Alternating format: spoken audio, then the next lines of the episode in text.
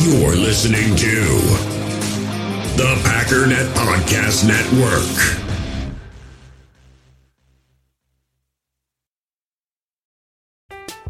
I'm Alex Rodriguez. And I'm Jason Kelly. From Bloomberg, this is The Deal. Each week, you'll hear us in conversation with business icons. This show will explore deal making across sports, media, and entertainment. That is a harsh lesson in business. Sports is not And, uh, as simple you know, I- as bringing a bunch of big names together. I didn't want to do another stomp you out speech. It opened up so many more doors. The show is called The, The deal. Deal. Listen to The Deal. Listen to The Deal on Spotify. When you need mealtime inspiration, it's worth shopping Kroger, where you'll find over 30,000 mouthwatering choices that excite your inner foodie. And no matter what tasty choice you make, you'll enjoy our everyday low prices, plus extra ways to save, like digital coupons worth over $600 each week. You can also save up to $1 off per gallon at the pump with fuel points. More savings and more inspiring flavors make shopping Kroger worth it every time. Kroger, fresh for everyone. Fuel restrictions apply. You, you feel this this nervousness on the phone there? Sir, I've been trying to make an urgent phone call up there. I don't think it's something I want to do on an overseas phone. You gotta make some phone calls. Hang up the phone. Prank caller. Prank caller. Ladies and gentlemen, welcome to Packernet After Dark. I'll be honest, I didn't think we were doing one today. I don't know why. I just kind of figured we got all caught up yesterday, kind of in the dead period, and I go and check, and it's like, oh dang, people are people are up and active. So we are good. We are ready to rock and roll. We got a bunch of calls to get through. So why don't we just go ahead and get started, starting with Mr. Peter. Brian, Peter Thomas. Give me Hey a call. man. Uh, hey, I had a thought for a podcast and um, thought it might be interesting to take a look at the players that we had, not this year, but the previous year, 2021, and to take a look at where they ended up um, on other teams. For example, the players that got paid. For example, Marquez Valdes-Scantling had a pretty darn good game uh, against the Bengals. Um, other players like Billy Turner, where did he go? How did he grade out this year? Chandon Sullivan, um, some of the players that we let go. Just wanted to see um, how they uh, how they did this year Sure. as far as PFF grades are concerned. Um, maybe a couple others that we could look into as well too. Uh, where'd Kylin Hill go? Um, where did um, you know Oren Burks go? I think he uh, actually replaced um, the injured linebacker in the uh, 49ers game. Uh, how did he grade out? Anyways, uh, just thinking about um, some of our previous players and was it worth it to let them go? Thanks. Yeah, so why don't we start with Davante? I know we didn't let him walk, but that one comes immediately to mind to just see did he improve being somewhere else, or uh, did he end up getting worse or stay the same, or what? So remember how I said every year I say Davante is going to level off and he's never going to start going down. He finally did for the first time in his career. He went from a 59 to a 72 to an 80, 87, 88, 92, 92.7, and then this year a 90.1. Still elite, but he finally kind of got over that hump. Now, would he have continued with Green Bay? I don't know, but uh, he certainly didn't get better. Not sure if it's even possible to get much better than Davante the last couple years. Uh, Marquez got a ton of hype, and of course, everybody's all, oh, I can't believe you let him go, you idiots, blah, blah, blah, because he had one good game. Guess what? He actually had two good games, which is normal. Uh, against San Francisco in week seven, he had an 80.1 grade. Against Cincinnati, 89.4, because he had eight targets, six receptions, 116 yards, and a touchdown. That is his pretty much his best metrics across the board for the entire year. He ended the year, uh, well, he didn't end the year because they're not done yet, but uh, including the playoffs, 809 yards, four touchdowns, PFF grade of a 65.6. Last year, he had a 66.1. So, exact same guy. In fact, if you compare it to 2020 in terms of statistics, 49 receptions compared to 41, 809 yards compared to 838, four touchdowns compared to seven in 2020. So I would say he was actually better in 2020 than he is uh, this year with Kansas City. How about Amari Rodgers? You remember he went uh, to the Houston Texans and wowed everybody because I think in his second ever game with against Dallas, he was four for four for 57 yards and a touchdown. It was his first ever touchdown. It was this great, awesome thing. Um, he ended, although he had an 82 grade in that game, with a 66.3 uh, PFF grade. On the year, it's a 62.1, but we'll call it a 66.3, despite the fact that he only played one, two, three, four, five games. Last year with the Packers, he had a 60.6. So over the two years, he went from a 60.6 to a 62.1, but had a 66.3 with Houston. Is it a jump? Yes. In fact, he had three good games in a row against Dallas, 82.6, Kansas City, 72, basically, and then Tennessee is 76 but the other games were 53, 55, and 47. So slight minor improvement. I, suppose, I suppose when you look at the fact that he had three good games in a row, and I don't think he's ever had a good game with the Packers, and the fact that he had a 57 yard plus a touchdown game, you could say that there's some improvement. But overall, from a PFF standpoint, it was a very minor jump from a 60 to a 66. How about our buddy Lucas Patrick? How about that guy?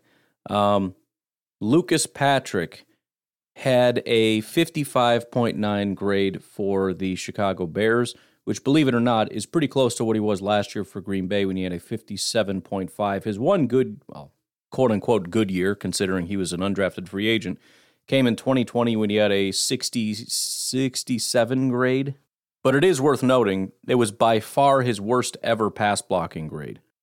Ever which is weird because their entire offensive line kind of got knocked for being bad pass blockers and really good run blockers. It was one of his best run blocking years.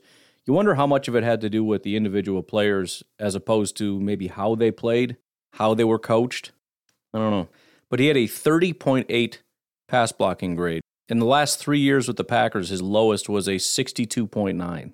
And considering pass blocking is the most important thing, this was by far his worst year ever. Uh, Billy Turner went to the Denver Broncos in his three years with Green Bay. His grades were 63, 70, and 67.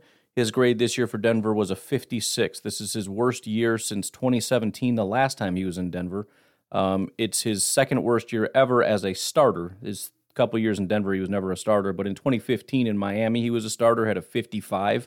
This is about that bad. So his grades as a starter 55 with Miami, then a 64 with Denver, 63, 70, and 67 with Green Bay, and then a 56 back with Denver. This was uh, his worst ever pass blocking year of his career. Uh, switching over to the defense, Kingsley Keke is with the Arizona Cardinals and did not play. Tyler Lancaster is with the Raiders. He did not play.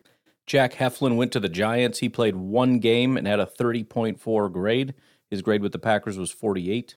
Oren Burks is the one true massive outlier here. Uh, as you mentioned, he went to the San Francisco 49ers. His grades with the Green Bay Packers 44, 45, 28, 53. He spent one year with the 49ers and had a 79 PFF grade, 82 run defense, 78 tackling, 61 and a half pass rush, and 70 in coverage. Um, his lowest graded game of the entire year was a 50.9. He only had three games below a 60 he had, um, let's say, one, two, three, four, five, six, seven games at 70 and above, two at 80 and above. Now, he didn't play a massive amount of snaps, but there is no question in my mind that Oren Burks was not necessarily the worst pick in the world. We just absolutely suck with linebackers. Maybe defensive players in general. I don't know. But what an absolute waste for him to be one of the worst linebackers in all of football when he was with Green Bay, spend one year with the 49ers and have basically an 80 PFF grade and was good in every single category.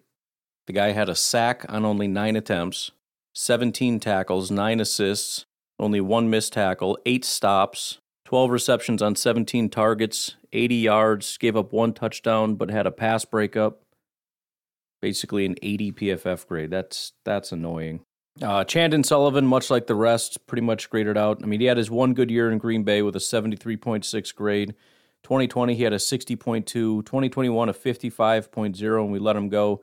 He went to Minnesota, had a 55.7 grade. So, again, I, I think the theme, because I think we're basically done here, I think the theme is that people just are what they are. Occasionally, a guy can improve in a different system. And that always seems to be our linebackers, doesn't it? Blake Martinez goes to the Giants and is a stud. Uh, Oren Burks goes to the 49ers and is a stud. I don't know why the Green Bay Packers cannot use linebackers. I don't understand it. I mean, we, we had De'Vondre, who had his one good year, right? And it was like, oh man, now we got this linebacker guy in um, in Joe Barry, and now our linebackers are all going to be studs. And then he took a giant step back, and then we drafted Quay, and he actually had a pretty subpar year. It's like, well, that sucks. And then we get rid of Oren Burks, and he goes to the 49ers, and they're like, dude, this guy's awesome. What were you doing? It's like, I don't know, man. I don't. I honestly don't know. But the the general theme, and I, I mentioned this before Davante left because I, I did this. I looked at guys that had left and gone other places to see do they generally get a ton better when they go from elite quarterback down to you know mediocre. No, the the dominant wide receivers are dominant wide receivers. It's not this this whole narrative about Davante made Rodgers or Rodgers made Davante or Rodgers is going to massively improve. It's never happened before that a, a wide receiver comes over here and becomes elite. In fact, everybody that's come to Green Bay, from what I can tell, was uh, slightly worse. It, it was so obnoxious every time somebody be like, "Oh yeah, he's a, he's a good wide receiver. Of course he is. He's got Aaron Rodgers." That has nothing to do with anything. So, in pretty much every single case, with a, a few minor exceptions, everybody was just what they were. And even the, these like Billy Turner who got worse, yeah, but he also has played that way before. So it's not like he was significantly better with Green Bay and that guy. No, I mean he's done that in Miami. He's had a couple years where he's just played like that. Oren Burks was really the only standout that I can remember, with maybe maybe Amari being the other guy. But for the most part, guys just are what they are. It's been sort of my observation. What's up, Brian? This is Blake's dad. Hey. Um, I was just calling because obviously it's mock draft season, and I've been doing a lot of mocks just for fun because it's fun. Yeah. And I find myself getting either a tackle or a wide receiver up at 15. And why do I keep picking wide receivers and doing this to myself when the Packers don't ever pick them in the first round? you think I'd learn by now. I just keep doing it because it's fun and it makes too much sense. Should I stop and just realize that that ain't ever going to happen? Or do we think this is the year, just like every year? Well, I guess that's really all I got. Um, I really think they could go any direction at 15, but oh, it comes down to a wide receiver, so we'll see. Later. My honest recommendation would be to stop. And the only reason I say that because I'm not on board with the Packers never pick wide receivers in the first round thing. Even though they haven't, it doesn't mean that they won't because there is a big difference. Uh, as I've said many times, we know that they wanted Justin Jefferson, but the Vikings traded up and sniped him. Um, we know that last year they looked at they you know according to the Packers and Aaron Rodgers, who was talking to Gutekunst and the rest of the guys about it, they targeted five wide receivers in the first round, and all of them went before the Packers pick. So although they want wide receivers, one of the there's a couple reasons they don't get them. One is how heavily other teams view wide receiver and how that relates to the Green Bay Packers. If everybody else views them higher, in other words, let's say there's a, a, a guy that we view as just about the right value at pick 15, we're not going to trade up for him. If the rest of the league generally, or let's just say half the league, it doesn't have to be everybody, but half the league views him as a top 10 wide receiver, what are the odds he's going to fall to 15? It's not very good. Because somebody's going to see him as a great value. By the time he hits 10 by the time he hits 11 12 13 somebody's going to either draft him or trade up for him. So i think that's kind of i think i don't know. It could just be a, uh, the way it even if they view it the same you know if justin jefferson was viewed as a top 15 prospect by most, most teams it explains why the vikings traded up and grabbed him way ahead of the packers they were already ahead of us and then they traded up and this has happened all through the draft. I've heard about, you know, there was a guy in the, that same year um, in the third round they were really wanting, and then somebody traded up, and I think, or, or, the team right before him, which was the Ravens, I believe, grabbed him. And so, honestly, when I look at this year, the the other thing, especially in the Davante years, was Gutekunst didn't really feel like it was a massive need. So, if there were three guys available, a wide receiver, a defensive tackle, and an edge rusher that were available, that he viewed at being roughly on the same tier, it was unlikely that he was going to pick wide receiver. Now, we don't have Davante anymore, but even now, if you have a tackle, a wide receiver, a tight end, and an edge rusher, let's just say that are roughly on the same tier by the time the Packers pick, which one would you think he would pick? Or which one would you honestly pick? I don't think I would take a wide receiver in that spot. If I'm that high and I believe there's an edge rusher that is a top whatever, I'm probably going edge rusher. And I would probably take tackle because I, I value tackle and edge rusher more than wide receiver. Now, do we need wide receivers? Sure. But I also like Watson and Doubs. And so I feel like we have somewhat of a foundation there and we can still get wide receivers later on. Whereas with edge rusher, I'm pretty nervous because our pass rush is very much lacking. I mean, it got better with the coverage, and I understand all that. And, and so the as, as long as we have coverage kind of locked down, maybe you go that route. But even still, I'm very nervous about tackle. Yosh is not a, a real solution there, in my opinion. Maybe we have something in Zach Tom, but that's that's not something we know for sure. Remember, after after Josh Myers' first year, everybody was like, dude, we got a stud in Myers. It was just a thing that we said, and it didn't really even make any sense. We just said it because the coaches said it, and everybody just started saying it, and we just all started parroting it for no real reason, even though his PFF grade was not great, and he actually didn't do a great job. And now, after another year of him being kind of eh, everyone's like, I don't know, maybe we should start looking at center. Zach Tom was was fairly good, but he also didn't play very much. He played a bunch of different positions. I think his run blocking is is quite subpar. We know that Yosh isn't the solution, and we know that uh, David Bakhtiari is not going to be here forever. So we we if we have an opportunity for a top end tackle, that would probably be my preference. And then honestly, the other thing is I just I personally don't value the wide receivers very highly, and I, I from what I've heard, the rest of the league doesn't either the way that the mock drafts fall with with these top wide receivers being as high as they are, my understanding from the whispers around the league is that the league really doesn't value these guys as highly as everybody else does. You got some people talking about Jaxon Smith-Njigba being a second round prospect. You know, Addison is kind of a smaller guy. Personally, I mean, just just from myself, I mean, again, I cannot get behind Quentin Johnston. He was at ninth. He's already dropped to 12th. I think that's going to continue. Jaxon Smith-Njigba is now from the consensus big board now uh, down at 21st. Jordan Addison is sitting at 15th, but again, we'll see. Now that isn't to say, so, you know, Jalin Hyatt might be, you know, he's he's considered a first round pick now, so he's moving up the board. Maybe by the time this thing is done, Jalin Hyatt is a is a legit option, or Zay Flowers, Josh Downs, Rashee Rice, whatever. We'll see how these things pan out. But I just don't know that it's a valuable pick when when we have a top 15 pick for the first time in a long time if you want to use it on a pretty good but not genuinely like like last year you had some stud wide receivers and I just don't know that we have that this year. That's something else that they've said is the top 5 wide receivers that went last year were better than all the wide receivers in this draft class. That's what I'm not saying everybody or the Packers believe that, but a lot do.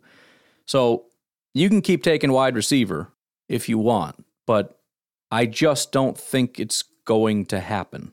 Not because they don't they refuse to take wide receivers. I just think that there's better options. I think there's some stud tackles. You got Paris Johnson, Peter Skoronski, um, and Broderick Jones is an absolute freak. He's got.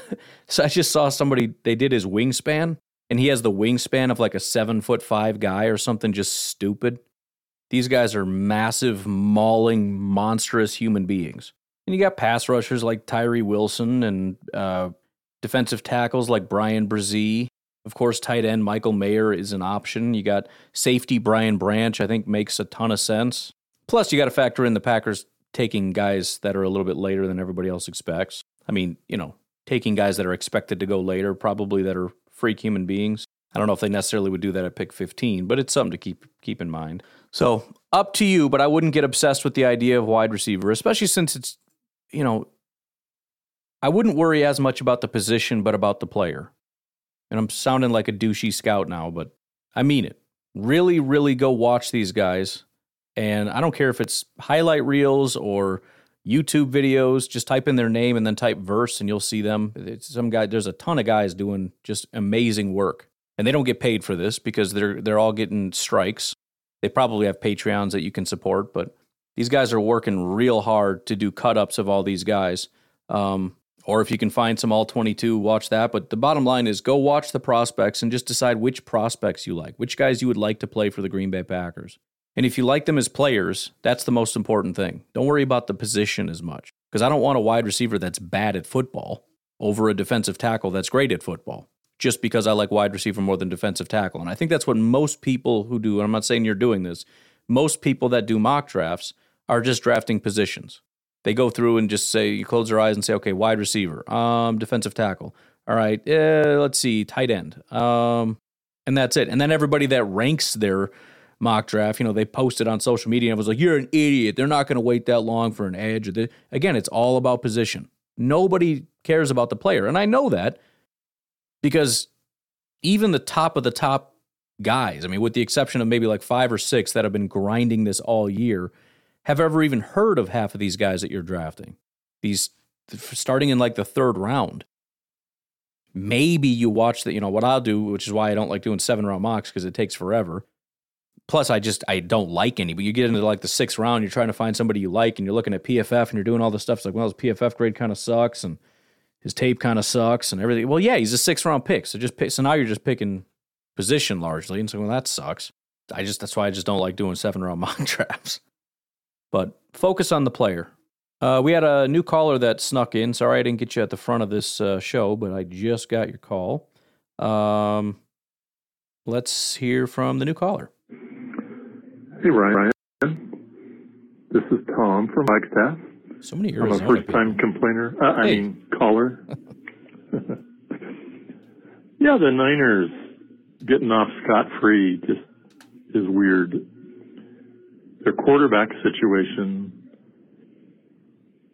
championship game, all of a sudden you've got a four stringer that makes Hundley, good old Brett, look like a Pro Bowler. Right. If Green Bay would have done that, not addressed who's backing up your miracle seventh rounder, they would have just gotten roasted for months. So how do they do it? How do they do it? You know, about the Niners, if they like Purdy really good in the regular season and not so good in the postseason, maybe they'll like Rodgers. anyway, have fun. Enjoy your show. Thanks so much. Bye. Yeah, I, I, I don't I don't know if the Packers would ever consider a trade to them. Probably not because it sounds like the Jets are going to go all in, and that would be a much better position. Um, I mean, and Rodgers could just say no, but I'm sure you'd say yes to the Raiders, which sounds like that's going to be another option. We'll get to that on tomorrow's show. But um, yeah, I don't. If, I'm the 49ers, I don't know why they wouldn't try for Rodgers. I really don't. I mean, it's the exact same philosophy I had with with Matt LaFleur. I mean, the point is it's a quarterback friendly system that in which a guy like Purdy or theoretically Jordan Love could thrive. And if you get a guy like Aaron Rodgers, you're going to get an MVP caliber quarterback, and that's exactly what happened. He he went from clearly declining to two back to back MVP seasons. Now again, this year was a complete cluster for a variety of reasons. Who knows exactly how much each one contributed to what? There's very little doubt that if Rodgers went to the 49ers, he would have a fantastic year. I just can't see a world in which Brock Purdy can be a viable option, but Rodgers is not. Now, them failing in the postseason is entirely probable, even with Rodgers, because you have a team that can't get it done in the postseason and a quarterback that can't get done in the postseason. So I don't know how that equates to anything else. But um, yeah, I would doubt that that would happen, and I know you don't probably think that either. It's a funny. I got the joke. I The Duck Daddy's Nate. I know you probably saw, but uh, Tom Brady officially retiring. This time he says for good. So I wanted to get your opinions on what team he's going to play for next year. Go Pack go. Um, yeah, I know. Um, he's retired now two years in a row. Um, the the word on the street is he's either going to go back with the Bucs or retire. So if he did come back, my money would be on the Bucs. But you know, I I understand that this is a tough thing for these guys. I mean, clearly, look at Brett, look at uh, Tom Brady, look at Aaron Rodgers. The the the pulling right. I'm getting old. I'm getting tired. I'm tired of the grind. I don't want to do it anymore, but I freaking love football. Like I just I really want to play.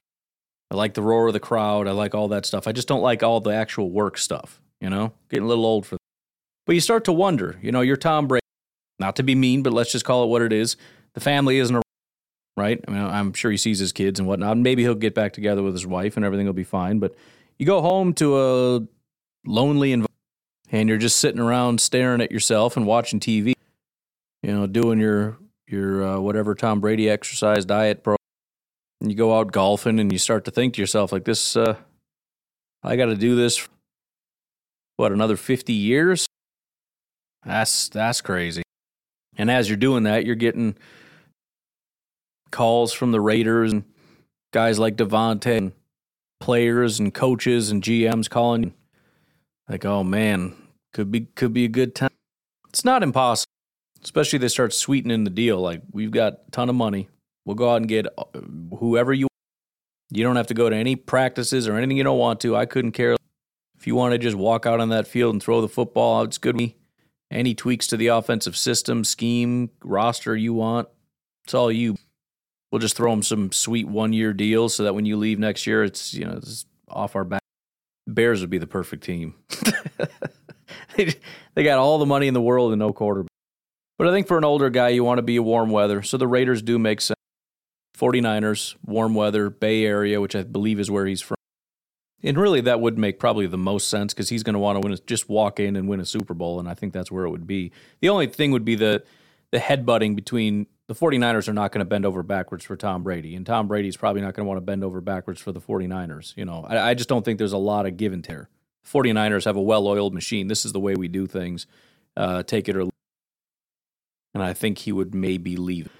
Uh, why don't we take a break right here? Patreon.com forward slash pack underscore daddies, where you can support the podcast. Also, please take a look at Fertile Ground Ranch Discipleship Ministry at fertilegroundranch.org.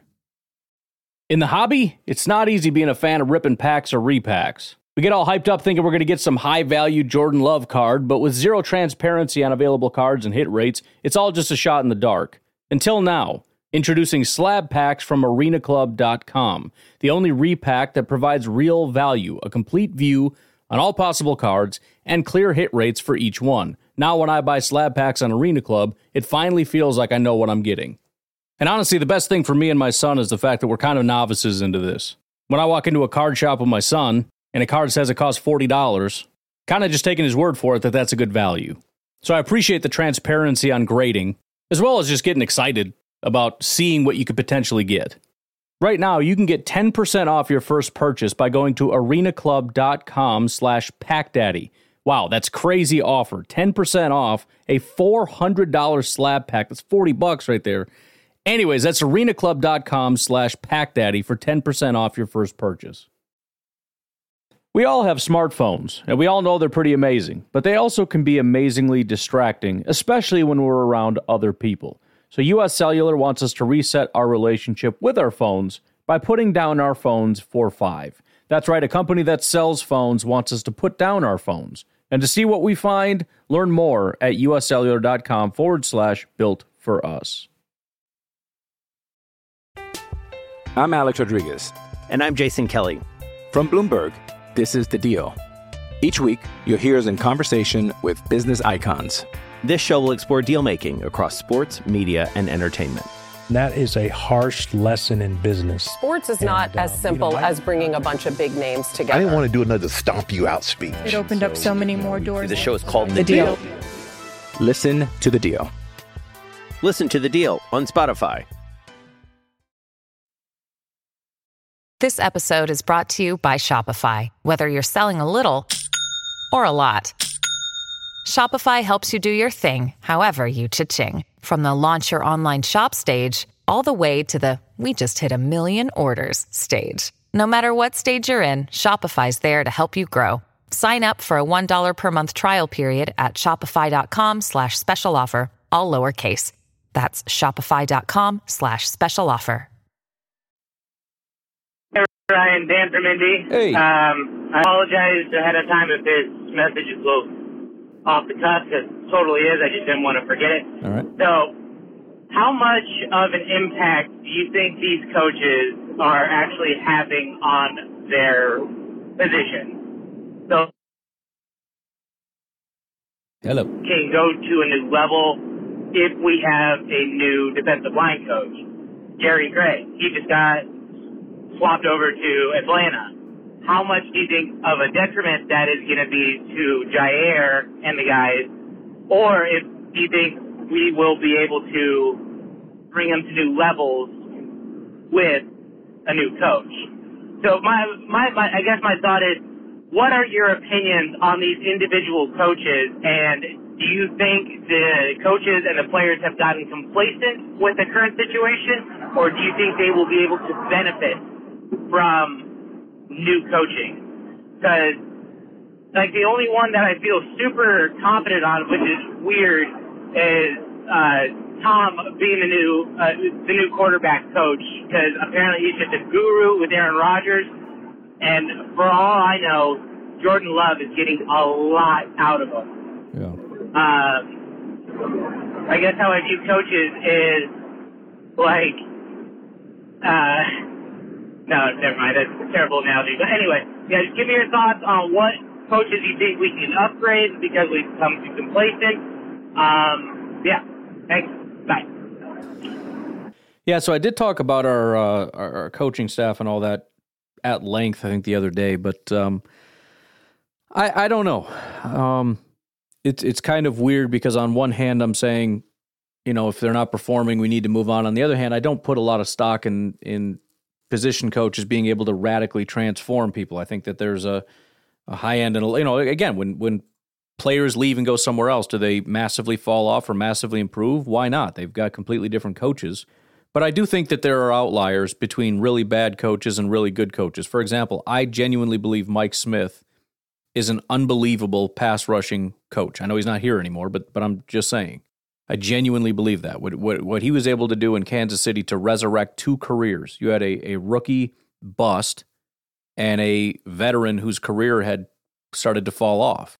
And he resurrected it and turned him into two of the top pass rushers in the NFL that year. Then he comes here, and you have Za'Darius having his best years ever. You have Preston having his best years ever. And then you have Rashan Gary becoming what Rashan Gary became. Then he goes to Minnesota.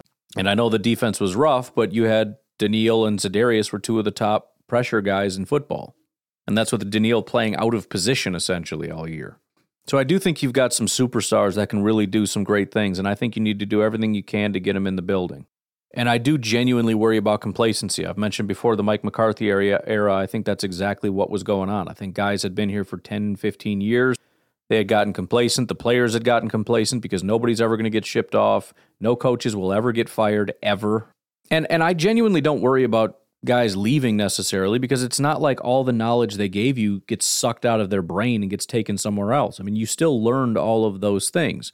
Now there is their ability to um, look at the individual situations, right? In terms of looking ahead to the next opponent and scouting the next. You know, if you're if you're a, a defensive line coach, you're scouting the offensive line and looking at their tendencies and and all those things. But they should be teaching the player to do that. So everything that uh, Jerry taught all the DBs, they should be able to internalize and do. Now he can still help with tweaking things and helping them to understand things, but you know, you get a new guy in and they have different coaching techniques and can teach you different things. It's why I don't genuinely dislike turnover. Um, if, again, if you've got a guy like Mike Smith that's just a complete stud, then I just don't want him to ever leave. But if we're not getting any growth, we're not really getting any positive output, I think it's time to try somebody else. We should find a stud inside linebacker coach. Whoever he is, I don't know who he is, go find one. Go find an up and coming guy somewhere and try him out. And if that doesn't work, try somebody else out. In worst case scenario, these linebackers have had a bunch of different coaches give a bunch of different techniques and insights and all these different things that they haven't heard before and haven't seen before. And it's all just tools to put in their arsenal. And and again, some of that goes into you know, uh, techniques into scouting your opponent and all those things. Because these are things that the, the players do need to learn to do individually. And so you get a bunch of different guys that teach them things. And again, it's not like when a coach leaves, they forget everything. I go, sorry, I got to confiscate all that confiscate all that knowledge I gave you. It's not how that works. And again, it's I, it's hard to imagine Jerry Gray was this stud DB coach because how do we see that? I mean, with Minnesota, pretty much every safety that went to Minnesota was a superstar. That's why I was excited we got them. I mean, it didn't matter who they were. You had rookies, you had free agents coming over, you had everybody that played safety for the Vikings was just a star.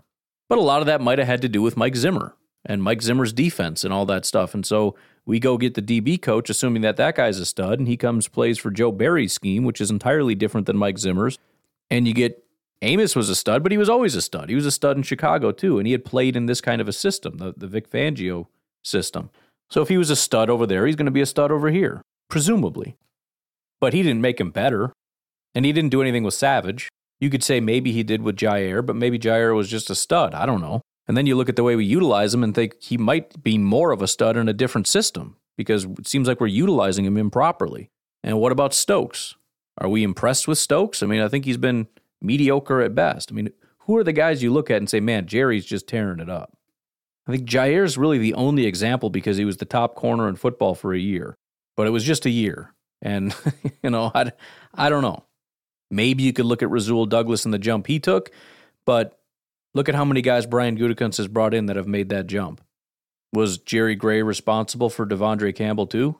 So I'm less concerned about guys leaving than maybe other people would be. Even really good coaches. I mean, again, Rashan Gary, I'm sure learned a ton from Mike Smith. He's still a stud after Mike left. I don't expect guys to just massively fall off and get worse. So yeah, I I, I don't know. I'm I'm I'm in favor of of turnover, and I I know that's not going to happen, and it probably shouldn't because these are the the point is you employ people, and like most workplaces, you don't get fired for doing your job well but not great, right? I mean, you're doing everything you're supposed to do. Kirk Olivadotti or whatever, the inside linebacker coach. I mean, he's doing his job. He's coaching the way everybody wants him to coach. He's doing the things he's expected to do. And so it's like, well, he's doing his job. I'm not going to fire him. But I don't know. I, I I just look at it from the standpoint of this is a different environment. You know, this is about being the best of the best and doing an okay job and not really seeing any improvements.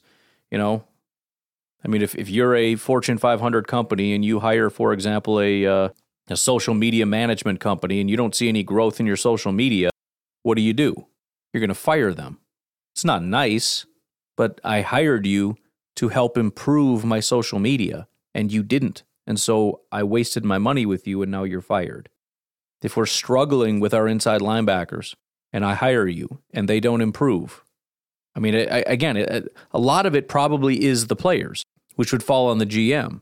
But to some degree, it isn't, right? We know De'Vondre can play better. Why didn't he? Quay Walker is a first round pick with a lot more talent. And again, we've seen him play well. Why are they playing the way that they're playing? Again, with the hesitancy and all that BS. Why are they doing that?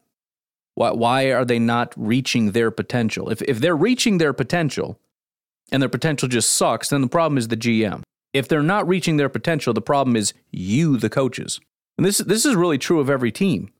If we suck as a team for a prolonged period of time, we're not improving. The issue is either the coaches, the coaching staff, or the GM. That's it. There's never player issues. It's coach issues or GM issues. Either we're not getting the right players or we are and those guys are not reaching their potential. But these long standing coach GM combinations that go on forever like, oh shucks, we we just got to get the right players and we got to. Well, if you're not doing it, then you don't have the right people. That's what's got to get figured out. But but again, this is where the complacency thing becomes a problem, right? For the longest time, we had the exact same coaches and the exact same GM forever. The team kept getting worse and worse and worse and worse, and it got to the point where it's like, when are we going to acknowledge that something is broken? It's either Ted or Mike or both. And finally, it took Mark Murphy to step in and say, "We got to do something here." This, we got to make a change. Hey, Pack Daddy. Uh, am I the only one who kind of feels like this draft class is just not worth a first round pick? like the the only person that is actually like that next level talent that's worth at least a top 15 pick would probably be Bijan Robinson, right? But positional value, like yeah. uh, like you've mentioned, running back, you, you don't take them in the first round, at least not if you're a good GM outside of Bijan, like there's just there's nobody that's jumping off the page. Um, I've I've been I've been watching tape. I've been watching some breakdowns, looking all over the internet just to see like who the Packers might take, and more and more I kind of just want to vote to trade back. um, yeah. which I'm sure a lot of people are like gonna freak out about. You know, let's take Michael Mayer or whatever. But I don't know. I, I just I would rather have a, a couple guys extra that we could develop. Um, just just or trade back and get for some picks for next year. I don't know what next year's uh, draft looks like, but I'm just not overly excited with this draft class. But um, you know, I'm not a GM. Go back go. Yeah, and the one thing that I'm wondering about, which actually makes a lot of sense in terms of a trade back, is Anthony Richardson. Assuming the Packers are not interested in Anthony Richardson, you look at a team like Washington that's right behind us. How many teams that could be potentially interested in Anthony Richardson would want to leapfrog Washington to get out in front of that? You know, could could Tampa Bay at 19, now that Tom's gone, want to trade up with Green Bay to get up in front of Washington? Maybe even Detroit. I don't know. Probably not. They wanted a quarterback. They've got a higher pick to accomplish that. Um, Seattle, maybe. If things with Baltimore don't pan out, that's an option. Although they're supposed to franchise tag him, that's probably. I mean, you would do that to trade him anyways, but can't really imagine going too much further back than that. Um, like you know, New Orleans is at thirty. I don't think we'd want to go that far back necessarily, but perhaps. I mean, that's going to be for sure a next year's first round pick and then some. But yeah, you could see going back uh, a handful of picks for a team that wants to come up and get him potentially. Now he might be, as other people have reported, he's more of a second round prospect um, than a first round prospect. But again, it, it just takes one team to see the upside and see, you know, again. And here's the other thing, as I've said, he's he's in my mind he's Justin Fields. Apparently, everybody's in love with Justin Fields except me. So he should be a top prospect. Well, he's not as good of a thrower. Okay. If he comes into the league and is as bad as Justin Fields, so what? I, can, I just cannot fathom because Fields is at the bottom of most categories that he's going to be significantly worse than that. But he's, he's a project that runs really well. That um, you know, there's some questions about his ability to throw the ball. Okay, well, I thought we were cool with that. Or maybe everybody's just lying when they say they like Justin Fields because I feel like we have a Fields like prospect right there. And it's like, yeah, I mean, sure, but, you know. And I'm not saying that they're the same in terms of how they played in college. Fields was significantly better in college as a thrower and everything. But if we love him now as an NFL prospect that can't throw the football, why wouldn't you like Anthony Richardson? That's my question. But anyways, if you are looking to trade back, that would be. I mean, and, and, there's other options. I mean, maybe a team wants to come up and get Bijan if he's still available, um, which he may very well be, and a team that really wants a running back or, or any. You know, again, Michael Mayer. You're looking for those top end prospects for a team that is um, desperately in need of those things. And I know it's well, if he's a top end prospect, why wouldn't the Packers take him? I don't know. I'm just saying, if you wanted to trade back, there are Always options. There's always going to be a guy sitting there that somebody really wants. And if that's not us, then yeah, get some more picks. Just make sure it's not a third, all right? If they offer you their pick and a third, say no. Just say no. Ryan, how the heck are you? Doing good, man. Hey, this is Nico hey, here in Idaho, just warming up my car. A little chilly this morning. Yeah. Reminds me of those Wisconsin days when the wind would slice through your clothing, mm-hmm. freeze you. Yep. But uh, so, listening to the podcast, the After Dark, first thing this morning, as I do every day, because, you know, uh, addicted. You know, I one time referenced, referred to your call as like a, a psychiatric hotline. Yeah. You know, where people could call in and get things off their chest. That's the idea. You know, and say the things that are affecting them, and hopefully it'll help them make it throughout the day. Well, now I'm just addicted. And when I wake up on those mornings and there is no after dark. I'm like, what the heck? I'm sorry. what's what's going on, bro? You you give me free stuff, and then and then you don't give me free stuff on days I really want the free stuff, and I'm like, oh my gosh, this is horrible. And I walk around all day thinking of Scooby Steve and and wonder where the hell is Tom. Yeah. And I understand even mentioning Tom, Mike. You know, bring on the barrage of Tom, but I'm okay with that. I like Tom. Tom's kind of funny, you know.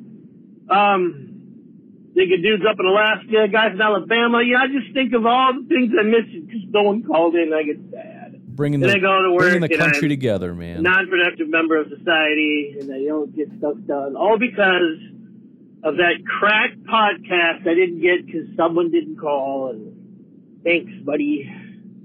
And why did I even call? I, you know, I rabbit trail sometimes. I don't know if you know that. That's fine. It's all good, man. So uh, Get it out. Oh yes, I was listening to the podcast this morning, Yeah. and you know, you sort of glanced, kind of glanced over Nate's idea.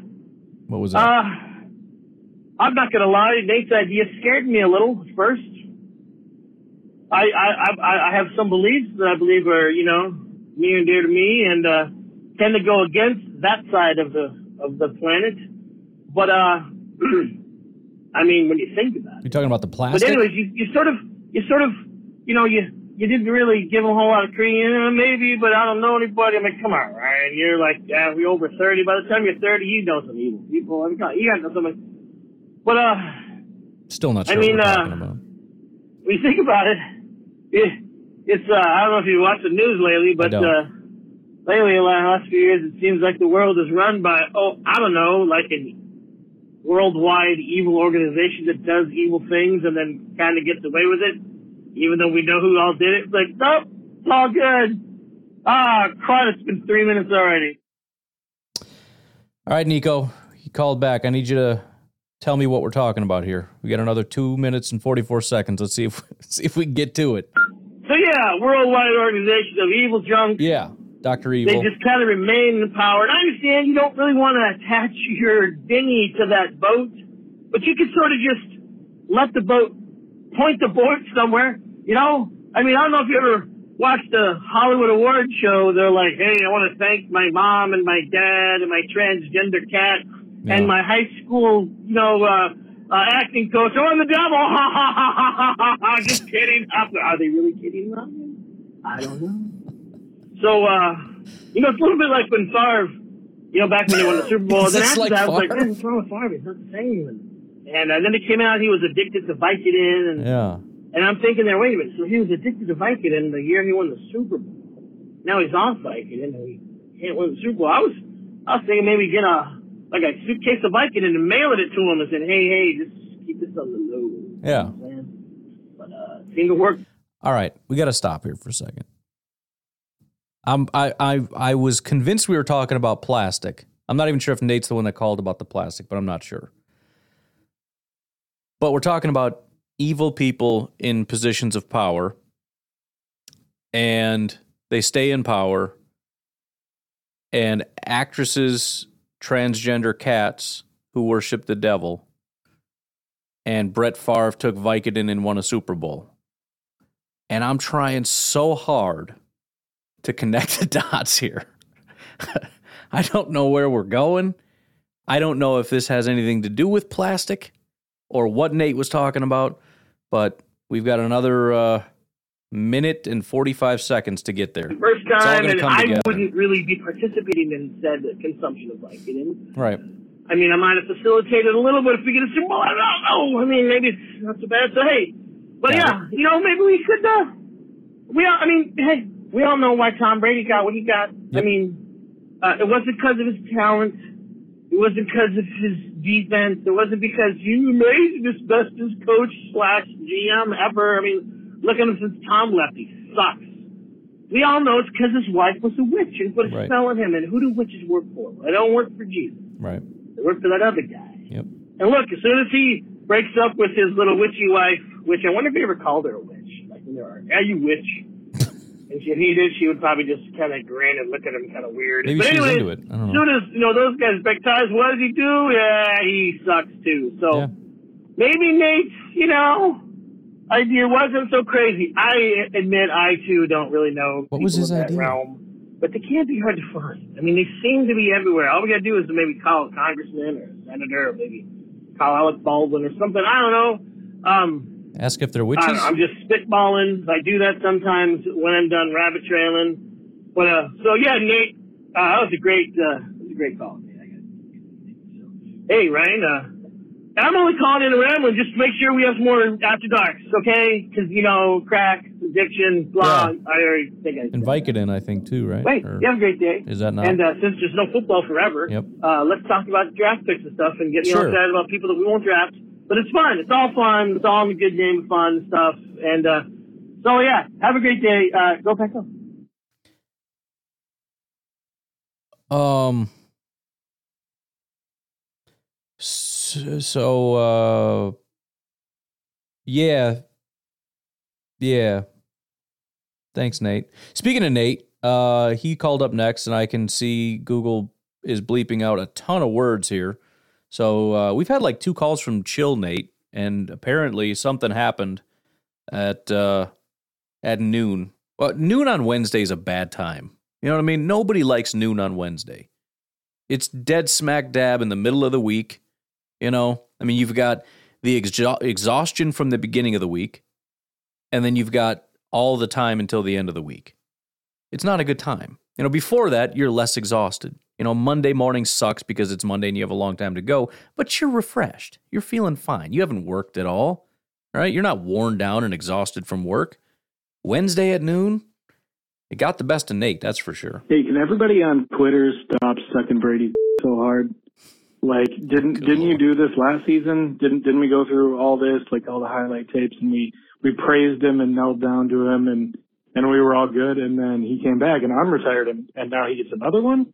He gets two happy endings from all from all his stands, and you guys just can stop. It's disgusting. It's disgusting to watch you kneel down to this guy as if he's a fucking god. The dude was okay. He's not as elite as you think he is. He was on good teams. Super Bowls are a team achievement. Are you stupid? Okay? He had like one season, maybe two, where he was actually a really good player. The rest was because of his defense or because he cheated his way there. Accept it, build a bridge, get over it. All right? He's not, he's not a god. He's just not. He's a dude. He's had a lot of success, not because of him, but because of his teams off. Nate, I don't know what that has to do with witch worship.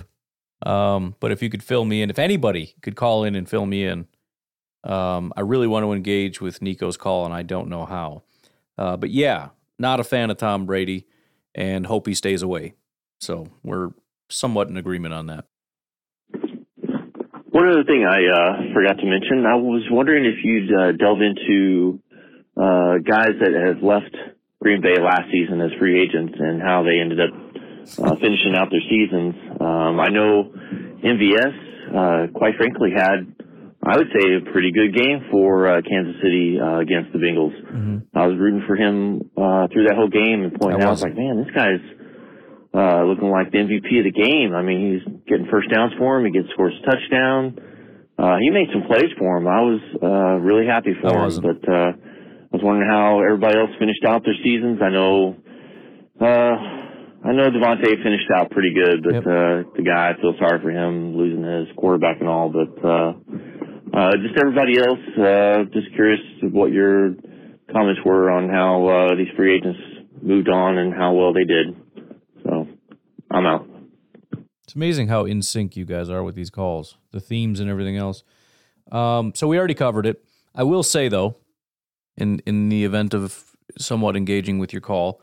Um, I wasn't rooting for MVS, and I probably should have been. If I was a better person, I probably would have been. But um, I don't think he provided a lot here, and I think when he goes there, he's trying to put a chip on his shoulder. Which fair enough, you know, you want to prove to all the doubters and the haters and all that stuff that you're better than what people say.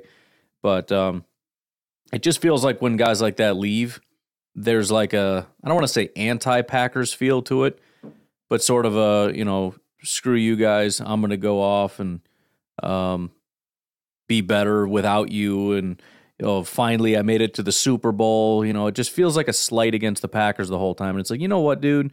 You were never that good here. You're not even that good there. You had one good game. You're not worth the money that they paid you. Just be quiet.